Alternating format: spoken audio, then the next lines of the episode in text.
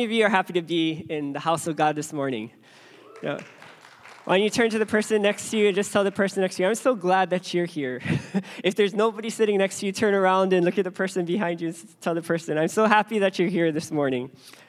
Uh, for th- those of you that are here the first time, we are going through the Apostles' Creed and taking it line by line and looking at uh, what the what the forefathers of faith have put together as our, our creed, the things that we agree on across den- denominational lines, and and jumping into Scripture and looking at every single thing that uh, we declare we believe in, because how many of you know that there's a crisis of truth that's happening in our culture, in our nation, and we as people that believe in truth and believe in God, we want to know why we believe what we believe, what the Scriptures have to say about it. So uh, we're... This week, we're going to be jumping into, he ascended into heaven and seated at the right hand of God the Father, from whence he will come to judge the living and the dead. Can we read that together? Uh, the red, um, the red words. At the count of three. One, two, three. He ascended into heaven and is seated at the right hand of God the Father Almighty, from whence he will come to judge the living and the dead. How many of you know that Jesus seated at the right hand of God the Father Almighty? It says that he's there and he's making intercession for us. Right now, he's seated at the right hand of God and he's praying for you. He's praying for me. He's interceding for us that every purpose and plan that he has for our lives that we will experience and that we will be obedient to. Isn't that amazing that we have a God that not only died for us, was resurrected, but he's seated at the right hand of God and he's praying for you. He can see everything that's going on in your life right now and he is for you. He's praying for you and interceding for you. How many are grateful that you serve a God like that? He's not he's not pointing out all your faults. He's not he's not nitpicking at you. He's not like, Father, look at what Reuben just did. Strike him. We don't have a God. Reuben, are you happy about that? We don't have a God like that. We have a God that loves us and he's he's for us, not against us. Amen. Um, we're going to be looking at at uh, the last part of that statement, that he will come again to judge the living and the dead. That's not something that gives you warm fuzzies when you hear the word judgment. Uh, the first thing that I think of when I hear the word judgment is spankings from my parents. How many of you have had, when you were growing up and you had you, you made your parents mad or you made your mom mad, she would say these words. She would say, wait until your dad gets home. How many of you have heard that before? Wait until your dad gets home. And when you hear that, all of a sudden it makes you behave a little bit better, right? You want to treat your mom really good. You don't want to step out of line because you're hoping that from the time that you have to wait till your dad gets home, she forgets about the whole thing, right? So you're as nice and as angelic so that, that when your dad comes home, she'll think about all the good things you did instead of the thing that made her say that, right? How, how many of you have experienced that growing up? That's the first thing that comes to my mind when I think about judgment. Um, It's something scary. It's something, and, and it is. It's it's it's not a it's not a, a great thing uh, if you're on the wrong side of judgment. But how many of you know that through faith in Christ and believing in what He has done, that we're not under the wrath of God, but we're under His blood. We're under His salvation and His covering. And how many are glad that you won't face that judgment? Are you guys happy about that? um. We're going to answer three different questions. Uh, when is judgment? Uh, who judges? And what will be judged? And uh, so we're going to jump into this scripture. Let's read Second Peter three, nine through ten. If you'd read that with me at the count of three. One, two, three. The Lord is not slow to fulfill his promise, as some count slowness, but is patient towards you, not wishing that any should perish, but that all should reach repentance. But the day of the Lord will come like a thief, and then the heavens will pass away with a roar, and the heavenly bodies will be burned up and dissolved, and the earth and the works that are done on it will be exposed. Second Peter three, nine through ten. You know, a lot of people see injustice in the world. Several weeks ago, we took a, a offering for Myanmar. Several of our churches are struggling in that in that part of the world. And uh, one of our missionaries just told us that uh, the military is forcing businesses to open because they're protesting by shutting down. And the military is forcing them to open. And if they won't open, they'll just ransack the business, break open, steal all their things, and then if they do open, then they'll tax them. And there's things that are happening, injustice is happening all across that country right now. And so we're sending support to help uh, the refugees that are fleeing from Myanmar into the Thailand border. But when I'm talking to Solomon, one of our missionaries that are there, or I'm talking to Stephen, another one of our church planters there, and they're talking about the military coming in and, and killing people and chasing them out of their homes and raping women and just the atrocities that are happening there right now, I feel so, like, I pray, and it feels like the prayers are not being answered. It feels like there's injustice that's happening, and it makes me feel, how is this, how is this possible that I'm in America and enjoying the freedoms of America, and my brother in Christ, I'm talking to him over Messenger on Facebook, and he's suffering, and there's nothing I can do about it. I can't go there. He can't come here. All we can do is pray. But it's amazing how in that suffering, they have such faith and hope in what God is doing in their nation. And and there's a, a cry that comes out from those that are that know God. When will justice happen? When will justice be served? How many of you ever experienced that? Like, God, when will things become right? And and that day is coming, and it's coming on his time. And the reason why he's not executing judgment right away, that scripture says he's not slow, as some people count slowness, but he is, what is he? He's patient. Because he doesn't want anyone to perish. He wants all, everyone say all, all to come to repentance. Even, even the people that we feel are most undeserving of salvation, most undeserving of forgiveness, God wants them to repent. God wants them to come to faith in him. God wants them to experience the love that he has for them. And so he's called us to be a part of that. Amen. Um, this is a story that I was... that I was uh, reading through um, and just kind of reflecting on. I like asking questions when I read stories, and and uh, this is a story, one of the saddest stories uh, of how King Saul, uh, the first king of Israel, went into depravity, and he totally rebelled against what God wanted for the nation and, and even for his life. He It was prophesied that God had rejected him as king, and he had chosen someone else. And instead of saying, okay, God, I'm sorry, I messed up, and giving the kingdom up, he fought for the kingdom even more.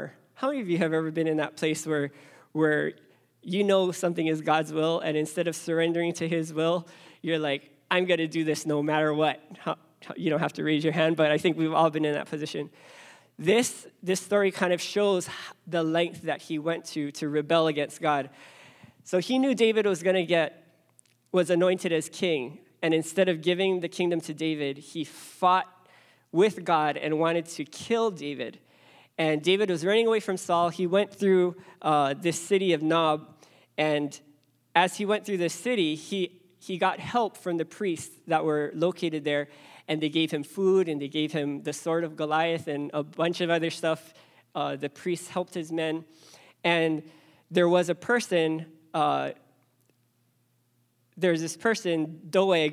My mom, last service I said Doeg, and she says, it's not Doeg, it's Doeg. So Doeg, um, the Edomite. And Doeg the Edomite, he actually saw these priests helping Saul, and or helping David, and he went and he snitched and he told Saul. Um, so Saul descended on that city. It's, it was a city that had, uh, it was occupied by priests and their families. Um, and this is the, the recollection of that from Second Samuel twenty-two, verse seventeen.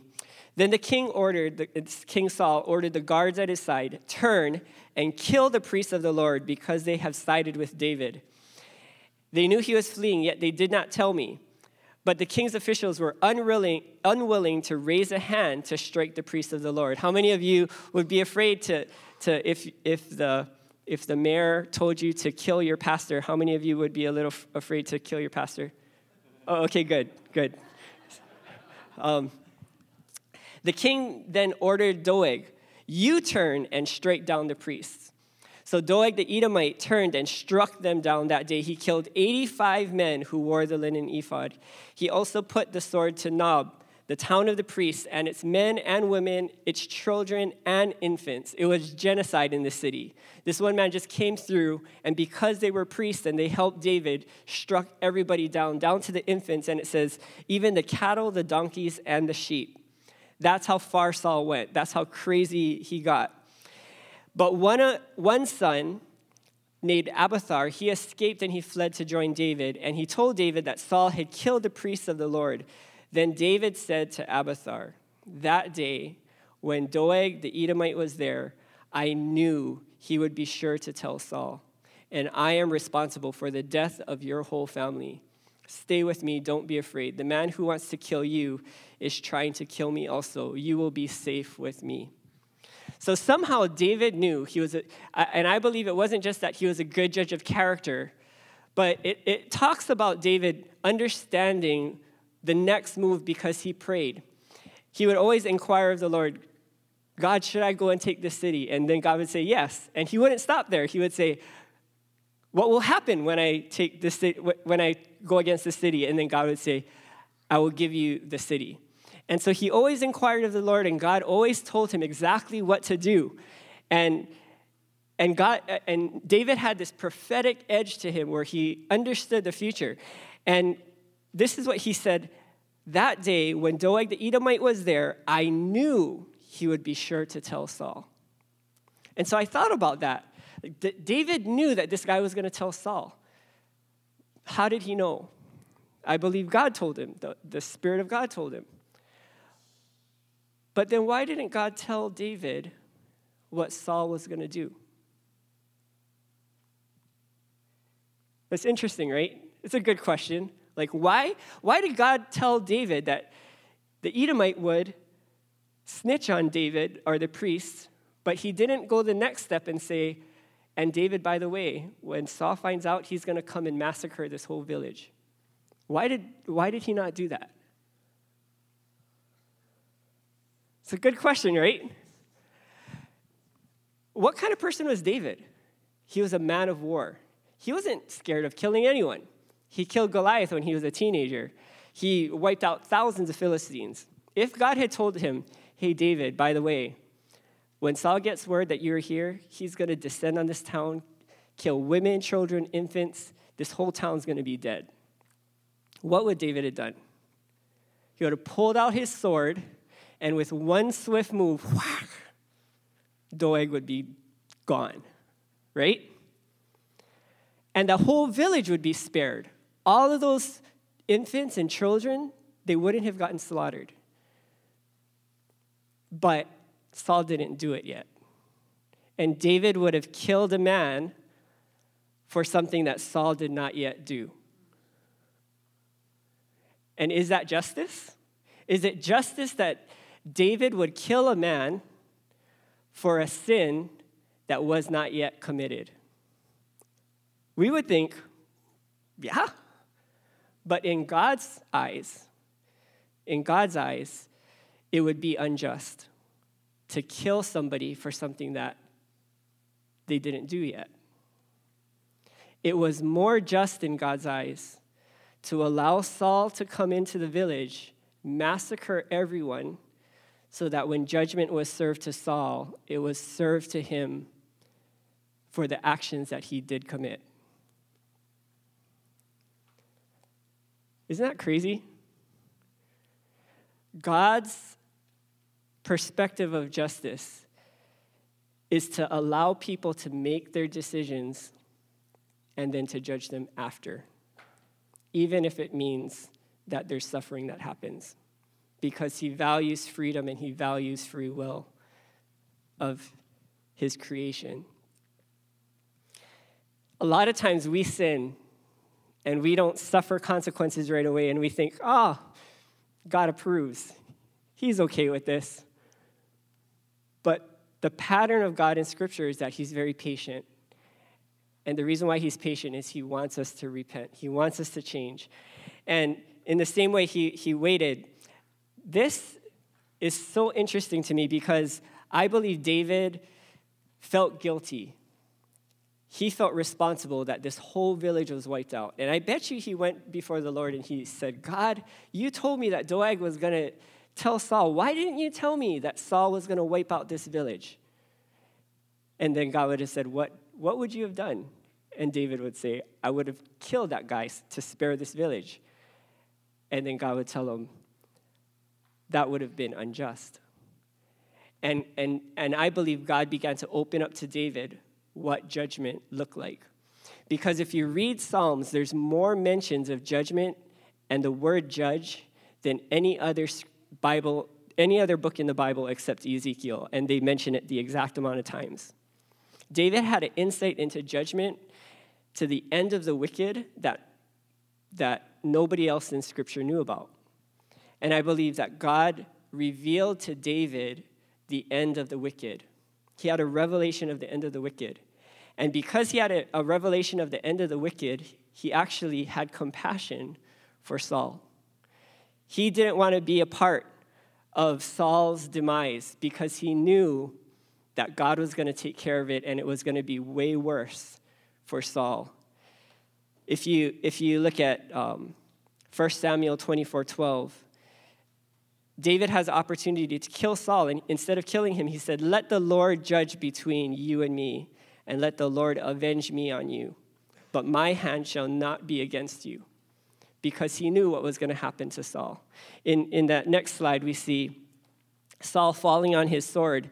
He died the most humiliating death that any king could, could, could die. And not only that, in, in the scriptures that we looked at last week, where he inquired of a witch, and the witch told him, today you will be with me. It wasn't that he was going to go to heaven with, with Samuel, but he was in that place that was the bosom of Abraham, where hell and heaven could exist in the same place. And everything in Scripture points to Saul being in hell. And people can be, debate that. But I believe that David had such an understanding of judgment and where Saul was headed that it allowed him to feel compassion for Saul. And he didn't want to be a part of the judgment of Saul. He would let God take care of that.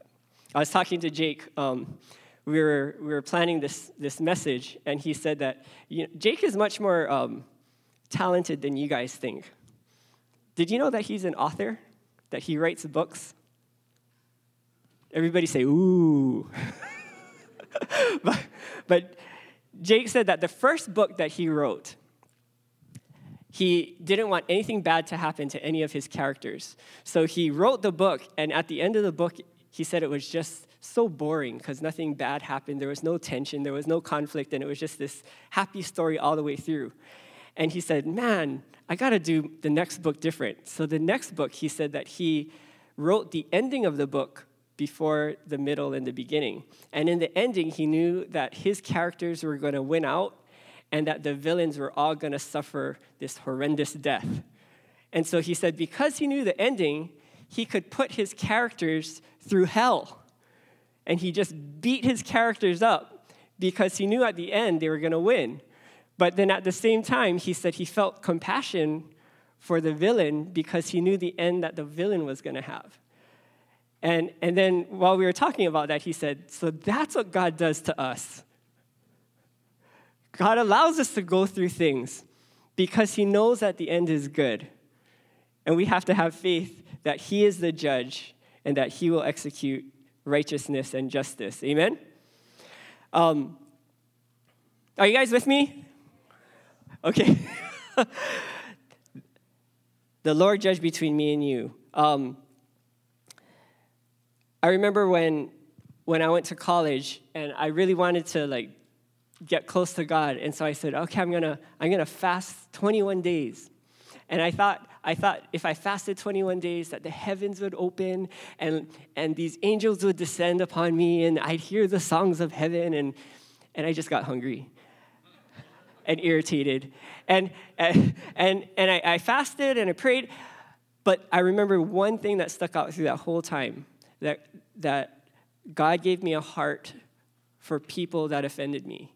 God gave me a heart for, for people that that I did not love.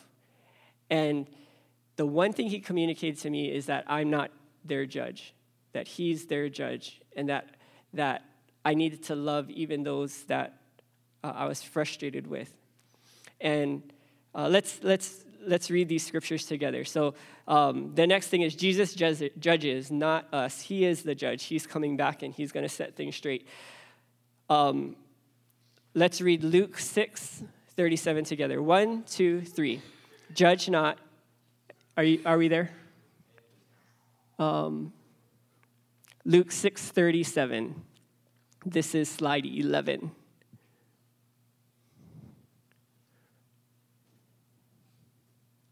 Different slides. I'll just read it. Uh, Luke six thirty-seven.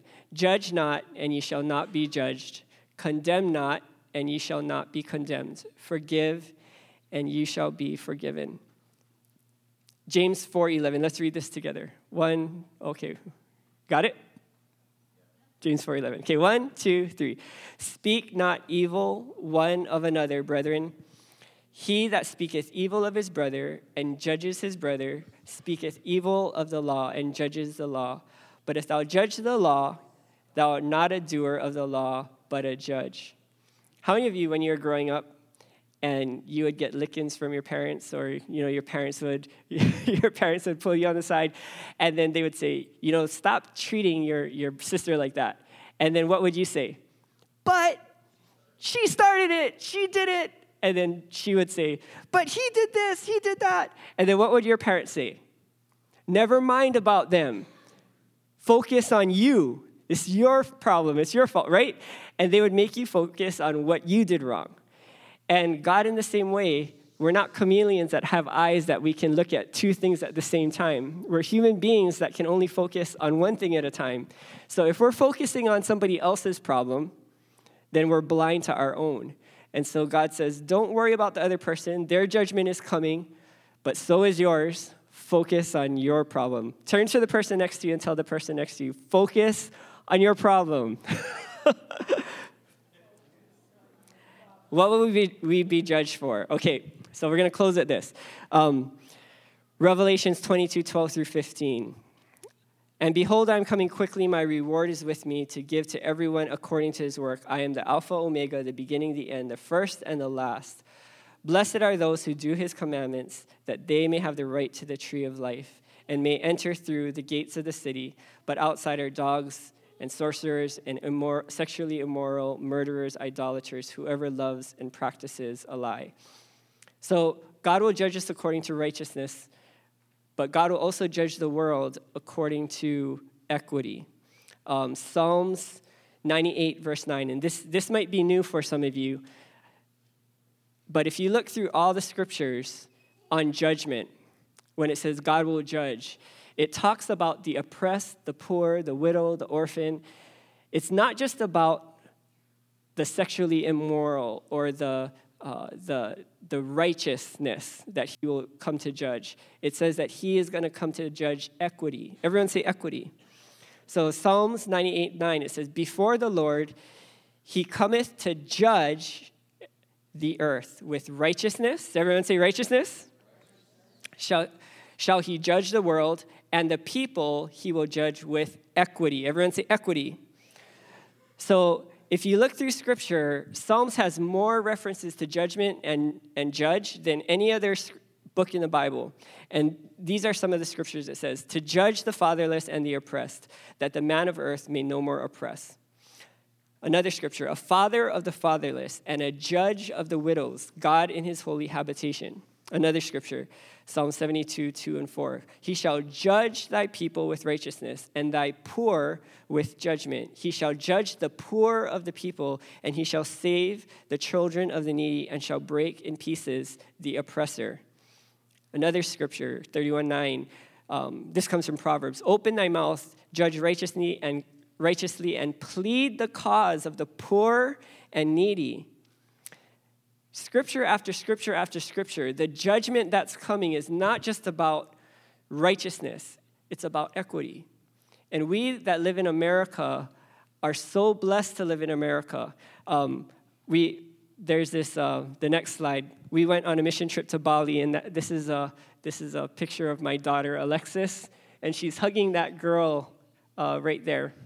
Um, she's wearing a necklace. I don't know if you can see it, but she's wearing this necklace that uh, my daughter Alexis was, it was given to her by her, her cousin right before she went on the mission trip. So her cousin made this necklace for her. And when we went to this village, this girl started following Alexis all around. And she said, I I, I like your necklace. Very pretty, very pretty. And so Alexis took it off and gave it to this girl. And I was like, oh, I'm so proud of my daughter. And she was like hugging her and walking around with her arm around her. And then I found out later that this girl's head was just covered with with lice, with hair lice, and with ukus, and I was like, oh no, I hope she doesn't get that too. But one of the things I remember, seeing the way that they lived, there's one one thing that really stuck out. It was this, this uh, baby that had a, a scar on, or a cut on their head, and I don't know if he dropped on the ground or what, but there was a, a sore on his head, and it was all pussy and infected, and oozing pus, and there was like no bacitracin, there was no doctors, there was nothing there. And so I didn't know like, you know, how bad that thing was gonna get, but it looked really, really gross.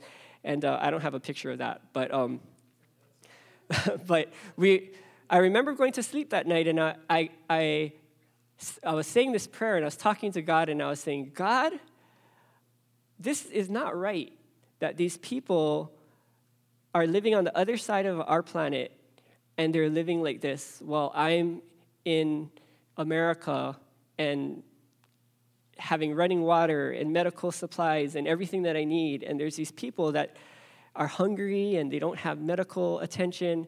And I said, God, what is up with that? Like, what's wrong with you? I remember having this conversation with God, like, God, what's wrong with you? Why, why, why do you allow this to happen? And I remember what he told me, and it, it it just like, he said, because it's your responsibility. And I was like, oh, like what am I gonna do about it? And God has blessed us, and he gives us the responsibility to bless others. He blesses us to bless bless others, amen? And but uh, the day is coming when the crooked will be made straight, the mountains will be brought low, the valleys will be brought up. There's going to be equity, and all glory, all honor, all power is not going to be like this. It's going to be flat. All honor, all glory, all power, all authority will not go to the president, will not go to the vice president, will not go to the ambassador. It will go to Jesus. It will go to God, and every other person will be equal in the kingdom. God is a socialist. There's no authority outside of him. Everyone is equal. Does that bother you? Because because that bothered me when I thought about that, that all authority, all glory goes to him. Like, I was thinking, so everything I'm working for is going to be neutralized? I don't know, you got to think about that. And then it started making me think, am I working for the wrong things? Does it bother me because I like being above people or being having some kind of status? Does it, I mean, when you really think about how that affects you, that everybody will be equal and only one person has glory, one person has power. Does it bother you? I don't know. Just think about it. It's a relief. Some people, it's a relief. Uh, final thoughts. And we'll just close with this. I know pastors have like five closings. this, this is the last closing. Close your eyes. Everyone close your eyes. I want you to visualize Jesus in your mind. The first picture of Jesus that comes to your mind. Okay? Don't change it around. Just the first picture of Jesus that comes to your mind. Okay, open your eyes. What was the picture? Just, he was sad. Okay, we have a sad Jesus.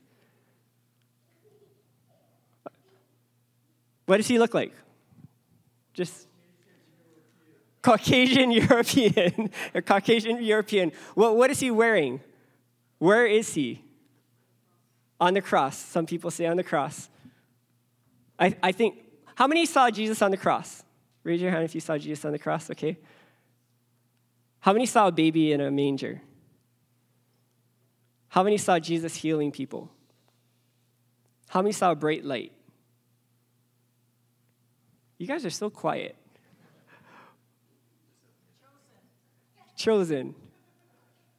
Any others? Preaching on the mountain. He's preaching on the mountain. He is holding a lamb. Okay, so all of these pictures that we see of Jesus, right, are things that we've been taught, things that we uh, understand. It was how Jesus was on the earth two thousand years ago, right? And and and the one thing that I, I'm thinking about as I prepared this message on Jesus coming back to judge the living and the dead is that Israel could not accept Jesus as a savior, as a Messiah, as somebody who would be a servant, because their picture in their mind was the God of the past. And the God of the past was the one that opened the Red Sea, that delivered them from Egypt, the one that, that led them with a pillar of fire and a cloud, a cloud by day, a pillar of fire by night, right? That's their idea of who God was. So when he came as a servant, even though there was prophecy about him coming as a servant, they couldn't accept him as a servant because their visualization of what he was, their perception of who he was, was not a servant, was not a savior, was not a sacrifice. So I wonder how many of us Christians have a past perception of Jesus, and when he comes back the second time as a judge, won't recognize or won't expect how he comes back. Let's read this together. The count of three. Luke four, eighteen through twenty-one. This is when Jesus comes out from the wilderness and he walks into the temple and he reads scripture before he starts his ministry. Let's read this together. One, two, three. The Spirit of the Lord is upon me because he has anointed me to proclaim good news to the poor. He sent me to proclaim liberty to the captives and the recovering of sight to the blind, to set at liberty those who are oppressed, to proclaim the year of the Lord's favor. And he rolled up the scroll, gave it back to the attendant, and then he sat down. All the eyes in the synagogue were fixed on him, and he began to say to them, "Today, this scripture has been fulfilled in your hearing." Where did he read that from? Luke four. Actually, Luke four wasn't written yet. Um, Isaiah. So let's read Isaiah. He, he was reading the Old Testament scroll. Isaiah says this exact same thing. The Spirit of the Lord is upon me because the Lord has anointed me to bring good news to the poor. He sent me to bind up the brokenhearted, to proclaim liberty to the captives, opening of the prison to those who are bound, to proclaim the acceptable year of the Lord. And he closed it up and gave it to the attendant. But what was the part that came after that? That he closed it before he read, he could read it. And the day of vengeance of our God, and to comfort all who mourn. Who are the ones who are mourning? The ones who are mourning are us. We want justice. We don't like the things that are happening in the world that are unjust. But one day he's going to come back, the day of vengeance. What does the day of vengeance look like? If you read Jeremiah forty-six, verse ten, it says, "The day is the day of the Lord God of hosts, a day of vengeance, to avenge himself on his foes. The sword shall devour and be sated and drink its fill of their blood, for the Lord God of hosts holds a sacrifice in the north country by the river Euphrates." How many of you, when you close your eyes to picture Jesus, picture Jesus with a sword that was drenched in blood of his enemies? Not one of us, right? But this is Jesus. When we say that creed and we say he will come back to judge the living and the dead, this is the description prophetically of what Jesus looks like when he comes back. First Corinthians fifteen twenty-four, it says, "Then comes the end." Everyone say end. End. When he delivers the kingdom to God the Father. So he's going to he's going to deliver on he he told us to pray, and Christians have been praying this for for centuries and millenniums. "Thy kingdom come, thy will be done on earth as it is in heaven."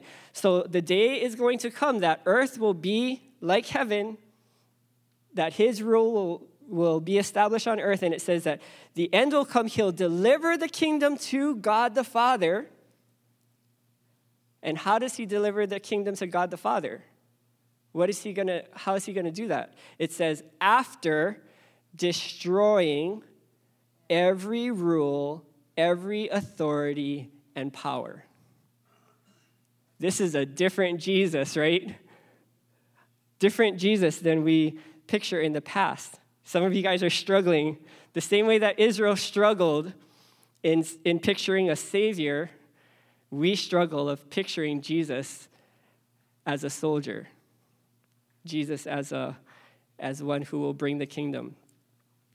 Revelations nineteen, verse eleven, and I saw heaven open, and behold, a white horse, and he that sat upon him was called Faithful and True, and in righteousness he doth judge and make war, war with his enemies. And there's a picture of Jesus with a sword.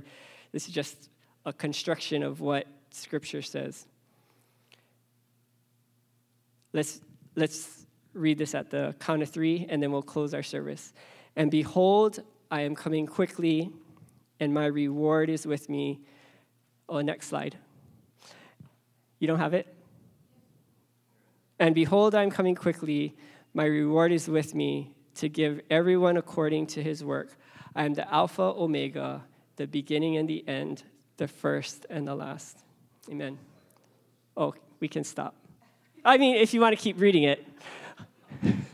Blessed, this, that's a different slide, but we're, blessed are those who do his commandments, that they may have the right to the tree of life and may enter through the gates into the city. But outside are dogs and sorcerers and sexually immoral and murderers and idolaters and whoever loves and practices a lie. God's called us the same way that we've received his grace to give that grace to others. To be ministers of that grace, God is patient, because he doesn't want anyone to perish and all to come to repentance, because there will come a day that he will come back and restore the kingdom of God on earth. Amen? As it is in heaven. Can we close by saying the Apostles' Creed? Um, every time that we say it, we're unveiling another one of the lines and what it says in Scripture of those lines, but I want to be able to say it as a church by the end of this series with the understanding and revelation of what it means. Can we all stand and we'll say it together?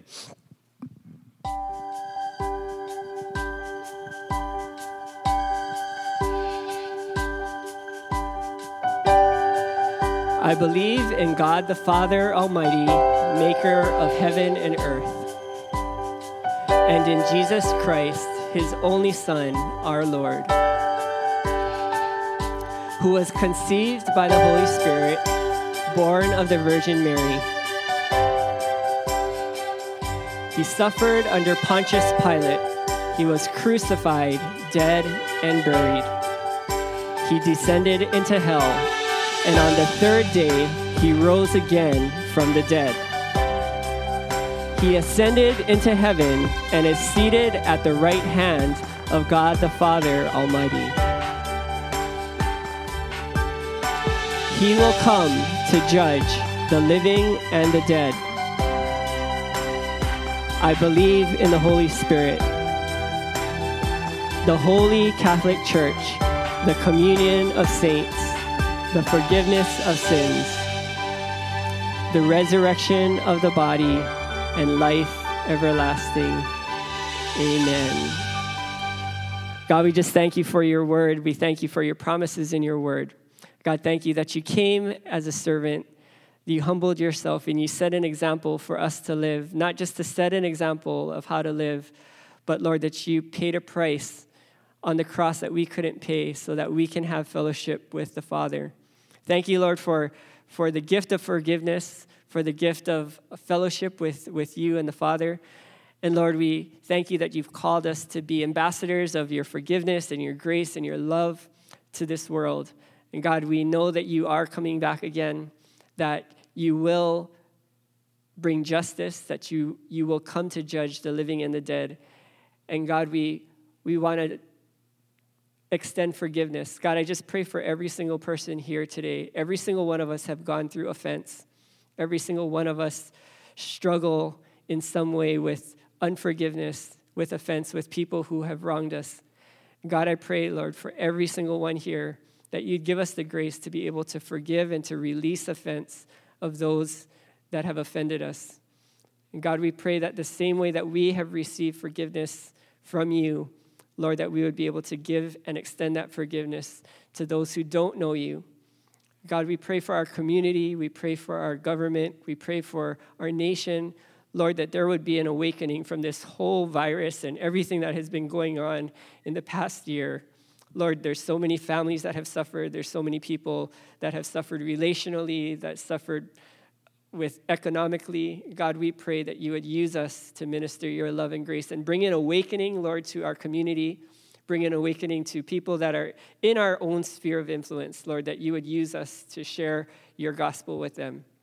We thank you for your grace and your love and and the destiny and the purpose that you have for every single one of us, not just in this world, but in the world to come. We thank you so much.